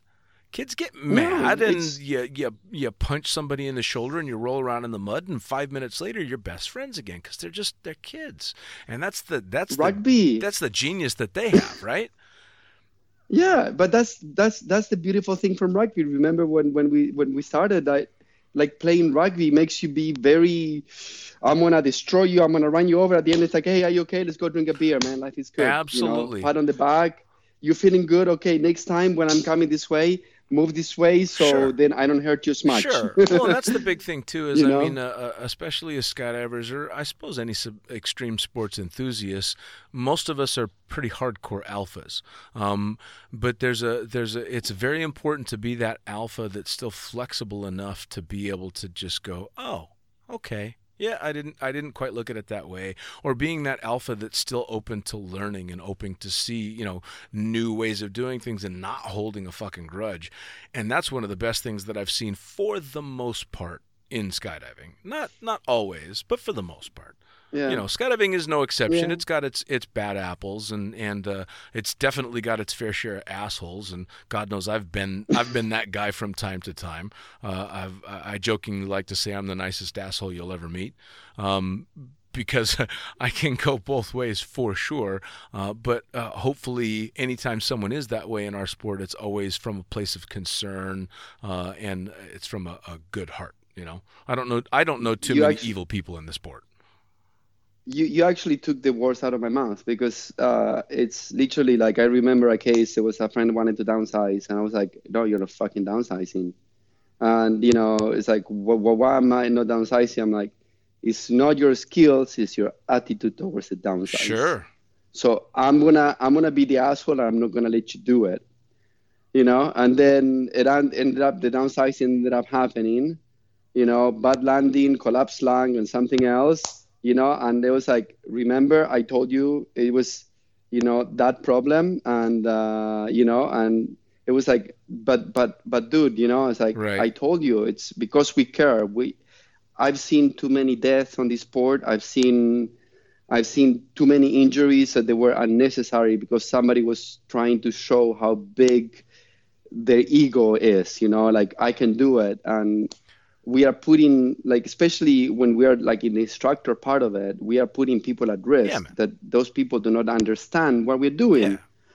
you know we do because we do it every day and we've seen it uh, talk to most people in the sport and it's really rare that you meet somebody that hasn't met somebody that has broken something or has died or you know Oh, yeah. like it it skydiving has given me a different perspective into into life and death that i'm grateful to be alive Sure. and i'm grateful for every moment Sure. We, but if one of my one of my talking to a friend one of my previous guests put it Go a great way too. Uh, you know, he he said that uh, uh, skydiving is absolutely an extremely dangerous sport that we've figured out how to make relatively safe. Um, that being said, uh, it takes very little to cross from safe to dead. Um, you know, so, Yeah. and it, it takes experience to learn how to keep yourself safe, you know, and how to, to keep other people safe. And when you take on the responsibility of a, a tandem instructor or an AFF instructor or especially a rigger on a much broader scale, you take that extremely seriously and you need to. But that's also one of the reasons that uh, skydivers or climbers or surfers and all that have the ability to have so much fun and put so much passion into other parts of their lives that maybe not be so dangerous because we realize how fleeting and how fragile it all is. You know, I mean, if you're in the sky, if you're in this sport for any length of time, it's not a matter of if you know someone that's gone, you you will. And if you don't know someone Yeah. directly, you know half a dozen people that have said goodbye to someone in the last few years. You know, uh, Yep. uh, and it's not so much mainstream skydiving anymore. Um, you know, when you and I were coming up, especially when I was coming up and canopies like the Stiletto were coming out, people were hooking themselves in left, right, and center. Well, it's not so much Yep. the average skydiver that goes out and get themselves killed anymore. It's the elite athletes in our sport that are pushing the envelope further and further and further that we're saying goodbye to. And as you're in the sport as long as you and I have been, those elite athletes were the guys that were in AFF with you, or they were the guys that were coming up as a packer or a camera flyer with you. And so these elite athletes are now your close friends that are pushing those limits, you know. So Yep. you know, eh, but you're right. It does make you value everybody that's here that much more, and it certainly makes you value your own life that much more. You know, I take nothing for granted because I could be dead tomorrow. And chances are it's going to be driving down the road, not in a plane crash or a you know a skydiving accident, but it could be tomorrow. So, Yep. man, you got to live it to the fullest. Now, That's it. It's please go ahead. it's it's incredible. Yeah, yeah, it's it's incredible. It's like you know, like there's some people that they're always looking for death, but death will come when she's ready for Oh you. yeah. Oh, You know, so I when she comes, I will say, "Hi, how you doing?" There's a hug. Uh, don't make me suffer. Yeah. You know, Oh, yeah. that's the only thing. But I'm not gonna be running away from her because she's gonna find me either way, and it's gonna make it even Oh, yeah. worse. It- But I'm not looking for No, her. I no, want no, death no. to be where she's at. Whenever she's ready for me, she'll become for Sure. me, and I know that's gonna happen because I have no control over Well, it. you know, and I think it's also So- the, the people like you and I that do these kind of things um, and and live these these lifestyles that a, a lot of so-called um, normal, non-extreme people can't quite understand. Is it they, they think we're either um, adrenaline junkies or we're we're uh, uh, just you know chasing some you know almost attempted suicide, or that we're not scared of death, and none of that is true. You know, Sh- No, I, I don't want to die. I'm I'm scared. It's one of the reasons that our sport is so focused on safety because I have no desire. I, obviously, I'm going to walk down that road. Every one of us does. I intend to be a very old, broken down man with great memories when that happens, if I have anything to do about it. But I'm not going to one, fear. one of the thi- one of the things that it was said on the first bonfire, the Dobson, it was one of those things that I don't remember if it was Ron or if it was John or Kay or other people that were there, Jay, and I don't remember who it was, but they said uh, one of the things you have to understand, Pablo, there's old skydivers and there's bold Mhm, skydivers, but there's never the mix of them. No. And it's one of the things that they always stuck with me. And maybe that's why I, I am where I'm at. I've done my share of stupid stuff on the sport. I've sure. tested some things. I almost killed myself. I've done low turns. I hurt the ground. the worst part, the worst, the worst one that I ever had, it was in Hollister, California. I came out of my turn a little bit high, so I did an extra 90, and man, as I'm seeing the ground coming at me much faster than I needed to be coming, mm. I remember I rolled the canopy, I hit sideways, I'm rolling, getting road rash on my legs. I did 10 tandems after that. Yeah, yeah. The pain of doing 10 tandems on your legs full of road rash yep. when you're having people sitting in front of you, jumping out of a smoking air, sure. it was horrible. Since that day, I'm gonna knock on wood right now. Oh yeah. I been very cautious on my landings because I don't want to do that same shit again yeah, because man. it was painful. Yeah, man. Shit. I, I, I want to imagine that I learned from I, it. I, ah, I, when I, hear... I broke my tailbone on the Velocity 103 because I hadn't been jumping very much because uh, I'd been flying full time. Oh yeah. Busted my tailbone because I stayed on the rears too long, stalled the fucking thing out, and slammed into the ground. And uh, then had to get back into the Pac 750 and fly for a week straight on a fucking broken tailbone. Oh, you want to talk about it? Did you have a donut? Uh, oh, no, no, don't, don't, no, hell no. Just get in the plane and go. Yeah, you want to talk about a lesson learned? Uh, and that's also when I realized um, that uh, doctors are human beings too, because I got the single stupidest question I've ever been asked in my entire life, which I know is going to make you laugh.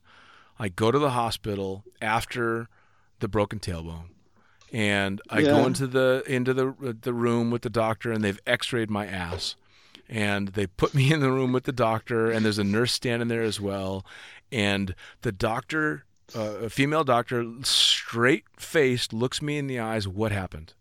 Oh, I was I, I was I was skydiving is all I got out, and she gasped and went, "Did your parachute not open?" exactly. It would be a different conversation if the parachute. Oh, well, actually, oh, there wouldn't be a conversation. conversation. Yeah, and so as straight stone faced as I could possibly manage, I turned to the nurse and smiled and said, "Can I please have another doctor?" that good for yeah, you. Yeah, well, and then you. she realized what a stupid question she asked. And but yeah, so no, man, uh, skydiving and most extreme sports are sports you would like to s- try and learn from other people's mistakes as much as humanly possible, because yeah. well, the end result is they're not pleasant. They're not pleasant at all. Well, I'm I'm I'm very very very happy and very proud uh, of of all the where we are today with the sport, mm. but um, the sacrifice from so many people to where we, we oh, are. Oh, yeah. I mean, the death to learn like. I, I'm also a tandem examiner, and going, you know, every single course, you have to explain what happened on the fatalities on the previous jumps, you know. And it's funny because I just did a cross training uh, last hmm. week, mm. and I'm I'm talking to the guy, uh, and and it was the first time that actually I realized why each rule is in place. Like I knew it, but it never really clicked. So I'm explaining to him as I'm we're reading through all the the fatalities, the first ones, right? And I'm like, and this is why we do this, and this is why sure. we do this, and this is why we do this, and this is why we do this, and this is why we do this. This is why we never do this. Yeah. And I just started going to them, and I'm like, you know, I should be ashamed of myself for not realizing it before. But right now, everything just went like, whoa. Sure. Like I imagined the light on top of my head, you know, and everything. And I was like, oh my God. Like, and at that moment, I looked at him and I'm like, we are where we are today is because of all the sacrifices that oh, they had happened, yeah, you know? You know, I, I, and, the, one of the, uh, the girl that I was dating when I got into skydiving, uh, um, would see the parachutist magazines and it would have the incident reports in the back. And i remember her oh. making a comment along the lines of how horrible it was that uh, people were trying to find entertainment in this and it was just ghoulish and this and that. And and uh, i could never quite un- explain to her no no no this is this is how i'm not going to end up on this page you know uh, this is the reason. This isn't yeah. because people are ghouls and we want the gory details of how someone passed. This is so that nobody goes that way. You know, uh, learn from exactly. others' mistakes. This guy paid the ultimate price because he fucked up in this way. Don't do this shit. Exactly, and and that, that's one of the things that I think it's it's we need to help each other to keep the ego down, yeah. man. Uh, it's it's it's incredible how how just sometimes like one of one of the rules that I have for myself that also is why why am I alive, I guess, is because like somebody will make a comment, right? You're coming from the landing area and somebody will be like, huh, that was a nice Hmm. landing. And you can hear the sarcasm behind it, right? You're like, okay, one out of the entire drop zone said something, right? And then another jump and somebody else now goes, huh, good landing, buddy. Right. You're like, wait, there's two now. At the moment I hear the third person saying something, I'm like, so what did I do wrong? Right. And people are like, what? I'm like, no, no, seriously, you're number three. I don't, I don't go to number four because number four is gonna be painful. What did I do Right. wrong? What do you know that I don't know? Well, but uh, no, no, no. You spoke up. That means that there's Sure. some concern that you're not, you don't know how to say it. But what did you saw that made you say what you said? And they're like, well, this. I'm like, cool. Thank you very much. I'll stop doing Sure. that now Yeah. you know but we need to take the step and the step back and when somebody makes a comment besides being offended be like what is he trying to say? Because i could tell you you know hey dean one two three and you'd be like what does he mean with that? He's like ah it's three or four and five Right. you know? It's like taking the step back and and being able to analyze the information because the way we communicate we're probably both saying the same thing Sure. but different words. That's that's basically most relationship problems we have is we don't know how to communicate with each other. Well, and it's easy So to take things once- the wrong way. exactly. So the thing is to keep the ego down and say hey buddy calm down. We're having a conversation. What are they trying to tell us that we don't Sure. know? And that i think is one of the things that we need to work more on the sport to pass that to the new kids because the new generation of skydivers that i've see i see now they are all tunnel rats. They are amazing flyers but the canopy awareness is horrible. Sure.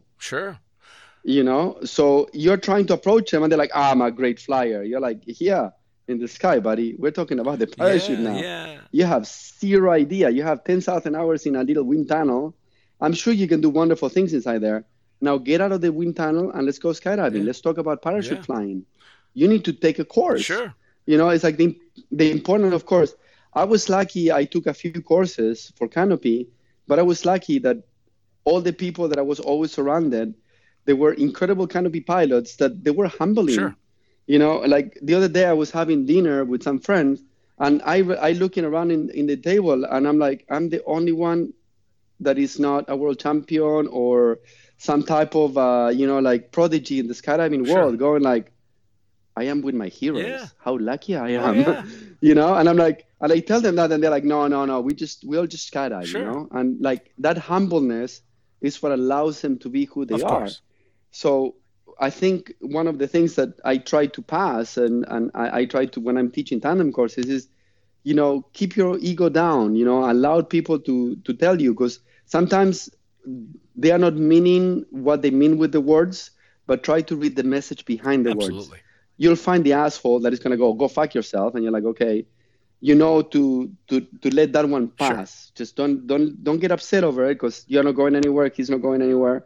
You end up in a fight but look to the one that is making a smartass comment or it's telling you something very sarcastically or just plain coming to your face you need to stop doing that Yeah, shit absolutely. Well, You know? and that's the thing too is it's it, it is difficult for for the the alpha in all of us to back down long enough to take that criticism. But as you get older in the sport, you realize you know just how important that shit is, and and uh, the ego starts to fade, and that's probably my favorite thing about getting older is the ego really does fade away enough for you to see through the static and and go oh. Oh, okay. And it's been That's beautiful, You know, yeah. it's been a real reality check as as I've gotten older and I've grown into becoming a fun jumper, realizing that at best I'm an average skydiver. You know, I'm an average canopy pilot. I'm an average free flyer. I'm not even an average tunnel flyer, and I fucking love it because I have fun with it and there's no expectation and it's all just yeah, give me more information. I'll fucking take it because people have just flown past me because I spent all my years chucking drogues and than flying planes, you know. And so now I just get to be a shitty fun jumper and go out and have fun. And the the one thing I can say is I'm an extremely safe skydiver, but I'm never gonna be standing on top of a podium, and there's a huge amount of freedom in that, you know. So that would be my advice for sure for the young ones that are looking to get up on the podium is take that advice, take that criticism, find out what you're doing wrong, not have people reaffirm what you're doing right. Please.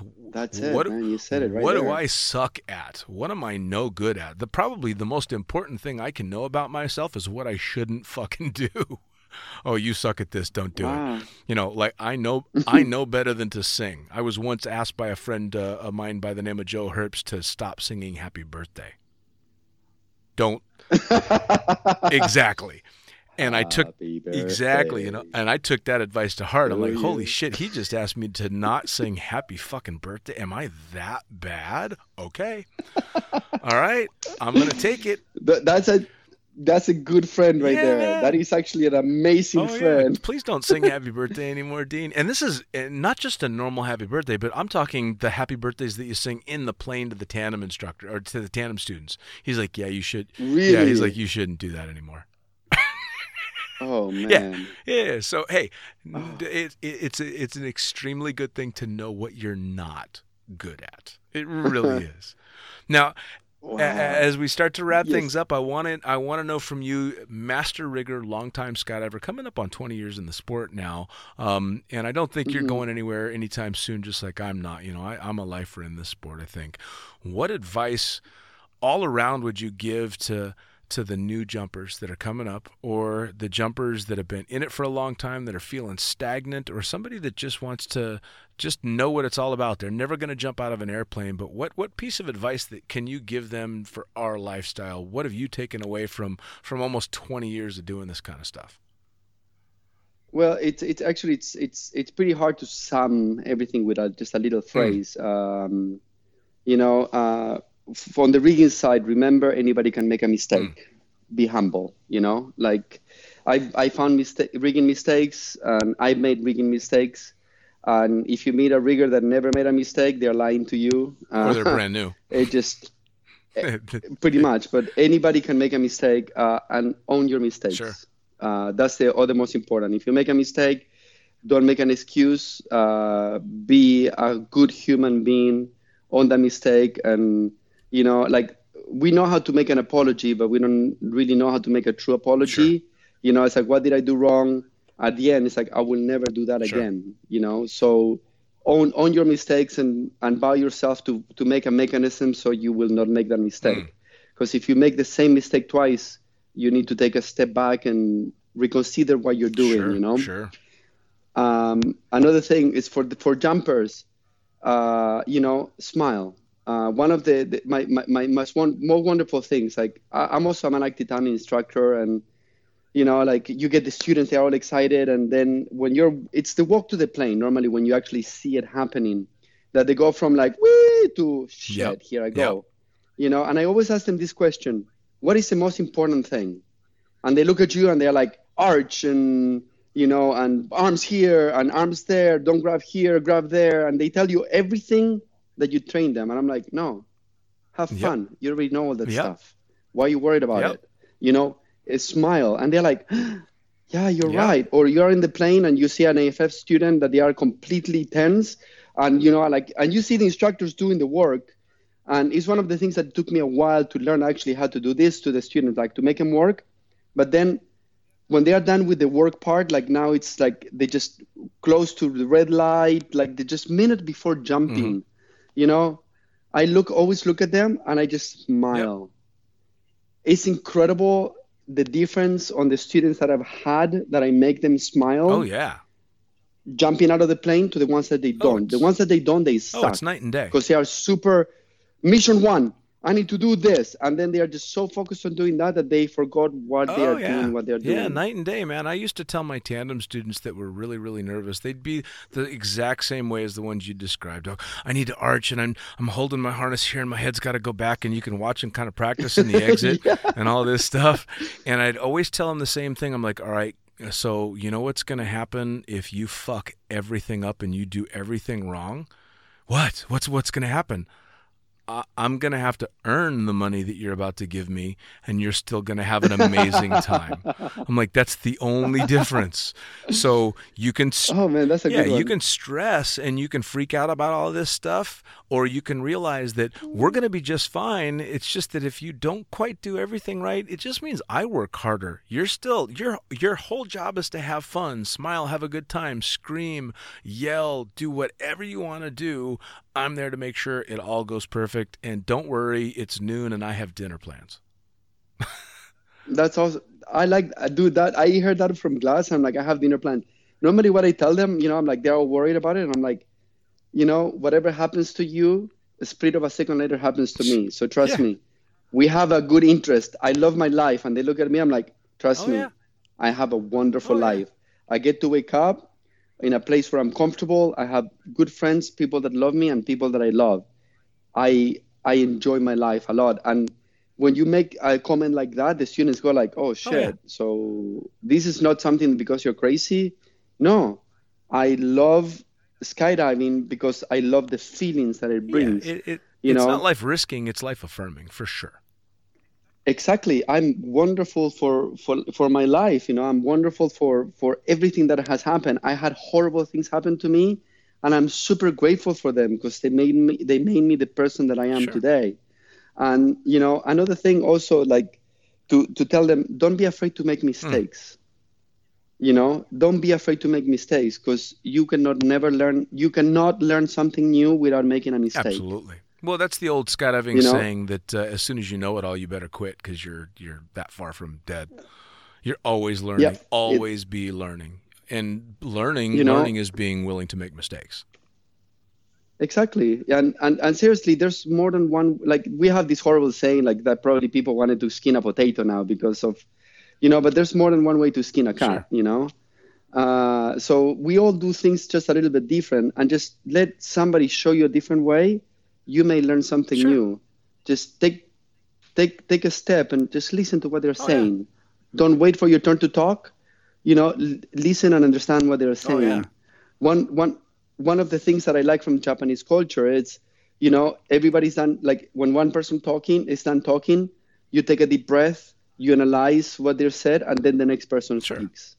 You know, I have a good friend that he's a very good businessman because that's what he does. He always waits to speak last. Yeah, because he So gets to whatever take in the perspective from everybody else. So when he attacks, he attacks like a freaking ninja, cuts everybody up, and everybody's like, "What just happened Right. here?" And he's like, "You gave me all the ideas. Yeah, smart man. I just put them all Smart together man. for you guys." Well, people people get um, they get themselves in the impression that everything's got to be perfect, and I uh, it reminds me of a, a pilot that I was training. He was a very talented pilot, but he was learning a new aircraft, and and it was uh, uh, um, it's busy when you're learning a new airplane, and and uh, he and I did a lot of flying together, and he was beating himself up pretty bad because he was actually getting a lot better at flying the plane. So I was pointing out a lot more little mistakes that he was making.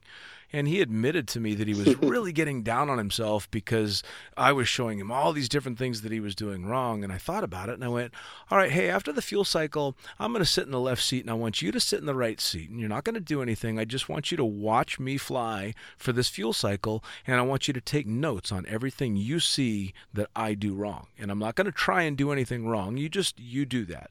And so we flew for the five loads, and I'm like, so let's see the list. And of course, he turns the list over, and it's a decent list of stuff that I had missed. And I'm like, there you go. That's the shit that I need to work on. And I got 8,000 hours in this plane. So stop busting yourself up. Everybody makes mistakes. If you're fucking perfect, then you're not human. You know, you're never going to be perfect. You're always making mistakes. The, the trick is making the mistake and trying to improve. It's never being perfect, it's always trying to improve. That's it. but also one of the nice things that you just said right there if you're observing somebody you're going to find things because when you're doing it you're not thinking Of about course. it so that is one of the wonderful things another thing to like another advice to to young skydivers get a coach Yeah. Oh, yeah. because the coach the coach is actually you're paying them not to be better but to be safer Sure. you know because you're safer you're going to become better but by you spending that money you're grabbing years of experience bundling up in one day work Oh, yeah. and those five jumps, let's say you don't even do 10 jumps, those five jumps you've done that day with that coach is going to improve your career like six Of months. course it is. Absolutely. I mean, and, and that's what those coaches and what those instructors are there for. Please take advantage of my hundreds of thousands of dollars of money that I've dumped into this lifestyle and save yourself a lot of time and energy and learn from all these different things. And it's not ego, it's just me passing it on. And at the end of the day, Exactly. you know, people like you and I and, and the majority of the skydivers I know want to teach these people not just because there's a buck in it, but because we want more people to play with. Of I course. want more. Hell I yeah, want more man. friends to go out and have fun with. You know, it, it- it's that's what it's all about. That really is. I want somebody to bust my balls, Damn man. right, man. I want somebody to go, Pablo, you're an idiot. I'm like, yeah, Yeah, no. I want somebody to buy me fucking pink candles and tell me I suck in the tunnel. that's it, man. That's so funny. But yeah, you know, those are, It's it. uh, and something Yeah, else, please, man. please. May may all beings be happy and be grateful, man. Life, we are here on this journey of life as a passenger on this skeleton, whatever body we have that we are very awkward inside of, that we're trying to figure out how to use Sure. it. Some people get better on it.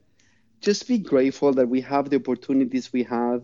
We have think about it. A hundred years ago, people were dying for stupid infections. Now we know those things. We have advanced so much, Oh, yeah. and just be grateful for what we have, man. Well, that's the be grateful that you can wake up in the morning and you're not worried where your next meal is coming from. You're worried about what color T-shirt I'm putting Sure. on. well. You know, like how lucky we are. I've tried to explain to people. I'm like, um, the best part of uh, the way that I see my life and the way that I live my life is not being the lucky fucker that I have been my entire life.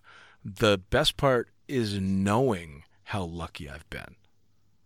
That's the best part. That's I awesome. know how lucky I am to live the life that I do. I know how lucky I am to have the friends that I do and enjoy the things that I do and have had a supportive family and all these. I know how fucking lucky I am. I feel bad for the people That's that are as lucky as we are and they don't get it.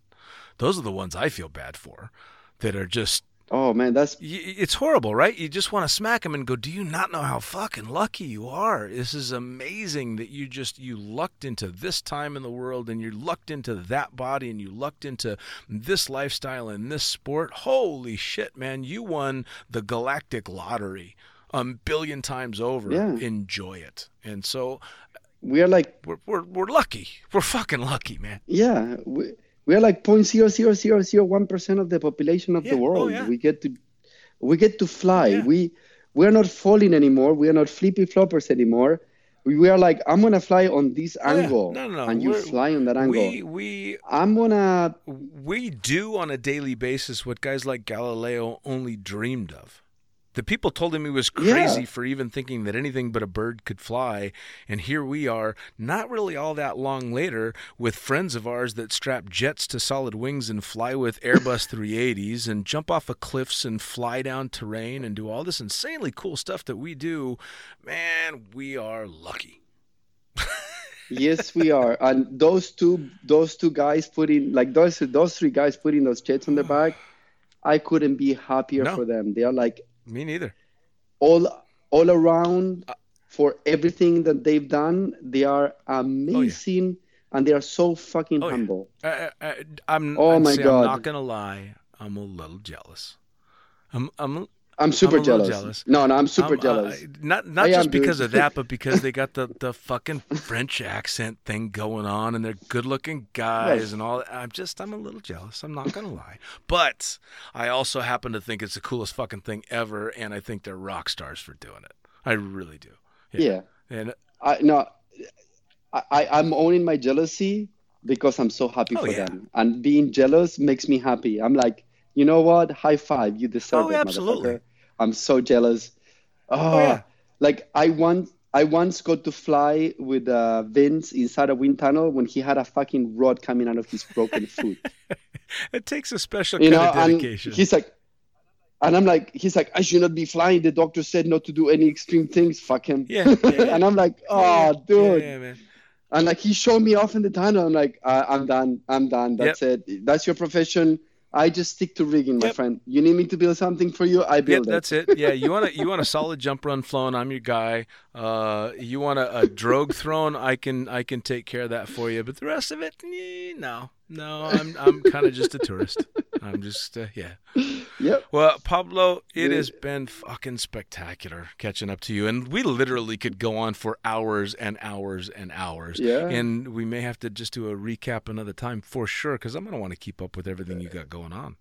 It's just been Dude, life is amazing, it's man. been wonderful catching up to you. It really has. Thank you, thank you, thank you so much. I feel so grateful for this opportunity, and uh, I like literally, I always enjoy talking to you. And like you said that we had a fallout, I don't remember it. That wasn't even a fallout. Like, I think it was more of a you- misunderstanding that was literally solved by a 30 second conversation because we were both adult enough to go, I- oh, wait, I can see it from that perspective. Cool. And that was it.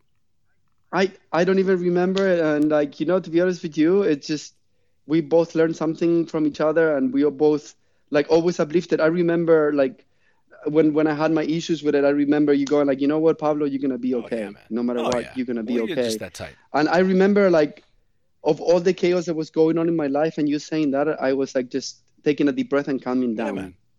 Just because somebody that I care for was like, hey, dude, life is good, man. I know I know how you are, know how you work. You'll be okay. Just don't be an idiot and don't push yourself down. You can sure. you can come up. You know, and I'll be like, man, motherfucker, fuck him. but he's all right. you know? Yeah. Yep. because because you were making me stop and think about it you know and like to be honest with you life is is a blast Yeah. Oh God. it's yeah, a blast man Yeah. You know, even the bad stuff for it's all worth it. It's all a lesson, and it's all aiming us in the right direction. So, wh- where do yeah. people get a hold of you? Have you got an Instagram? Have you got a Facebook? What drops Uh, are you at? How do they, how do I- they come get their shit packed by you? And I don't mean that in a sexual way. all right uh, i have uh, my own little company called sky pirates uh, llc i think it has a facebook page i don't remember What? You got your Uh, own company and you don't know if you got a Facebook page? You are not good on marketing. uh, no, I'm I'm I'm stuck at it. Like I I like uh, word of All right, mouth. so I, Sky I like people to actually to. I like people to trust me. So Sky Pirates LLC. My my Facebook is uh, uh, Pablito Perasoli. Okay. Wait, wait, I wait, wait. think Hang on. anybody can become my Yeah, friend. but uh, s- yeah, there? for Americans, you're gonna have to spell Hello? that. hello. Hello, hello. Did we lose you? You there? Yeah, you still there? The- Yeah. Uh, sorry. Did we get you? yeah. So. Have All I got you back? Which one, Pablito? It's uh, Papa. Yeah, yeah, we're back. Yeah, Sorry, I had a little bit of a poor connection No, here no, on no the phone. So my my Facebook is Pablito Perasoli, and it's spelled. I will say it phonetically, like pilots talk to Please. each other. The cool, the cool slang. You know, if I'm talking to the fucking pilot, I need to learn that shit. Um, it's a Papa Alpha Bravo Lima India Tango Oscar space. Uh, my last name is Papa Echo Romeo Alpha Zulu Zulu Oscar Lima India. Well done. And uh, I practice a little bit. Uh, are you still Yeah. there? Keep going. and uh, my my Instagram. Um, yeah, you yeah, still oh, there, yeah. right? Yeah, yeah. It's uh, I will say it also phonetically. Is Papa Alpha Bravo Sierra Papa. Perfect. Perfect. Well, so That's so it. now they can uh, find out a little bit more about your business and your rigging work. If they need a, a reserve pack or they want to come uh, shoot the shit and just have a little bit of fun, now they know how to get a hold of you. Fantastic. Ah. I like to do all type of projects and special weird projects. Awesome. That's what I really enjoy doing. Things that they break the status. Perfect. Perfect, man. And I guarantee Yeah. somebody out there Awesome. listening has got something. I guarantee. Well, Pablo, it's Awesome. been Bring it it's on. been a Let's- real let's privilege. make cool things. I'm really, really so happy Dude, to catch same up. here. You take care of yourself, man. M- much here. love. You too, Dean. Love, Love you, you man. too. Be safe. All right. This has been another edition of Lunatic Fringe Into the Void with me, the fucking pilot, brought to you proudly in association with Blue Skies Magazine. Head on over to blueskiesmag.com where you can subscribe to the magazine. You can get yourself some really cool swag like leggings and t shirts and previously published uh, issues. And you can also submit your own really cool stories. If I can write for the magazine, so can you. So drop a line to Laura and Cola and let them know what you've been up to. As for me, uh, you can catch my stuff at thefuckingpilot.net. There you're going to have links not only to all my guests, but you're going to be able to get your hands on both the books that I've published. Uh, the Blue Skies Magazine Fucking Pilot book was the first one out, and the second one out now is The Accidental Stripper. Uh, you can catch both of those in digital and print format via Amazon, but links straight to them are on my website. You can also catch me on Facebook at The Effin Pilot, E F F I N Pilot, and Instagram at The Princess Pilot. Uh, both of those will get you links not only to my stuff, but to my guests as well. As always, it's been a blast having you, and we will see you next time around on Lunatic Fringe Into the Void.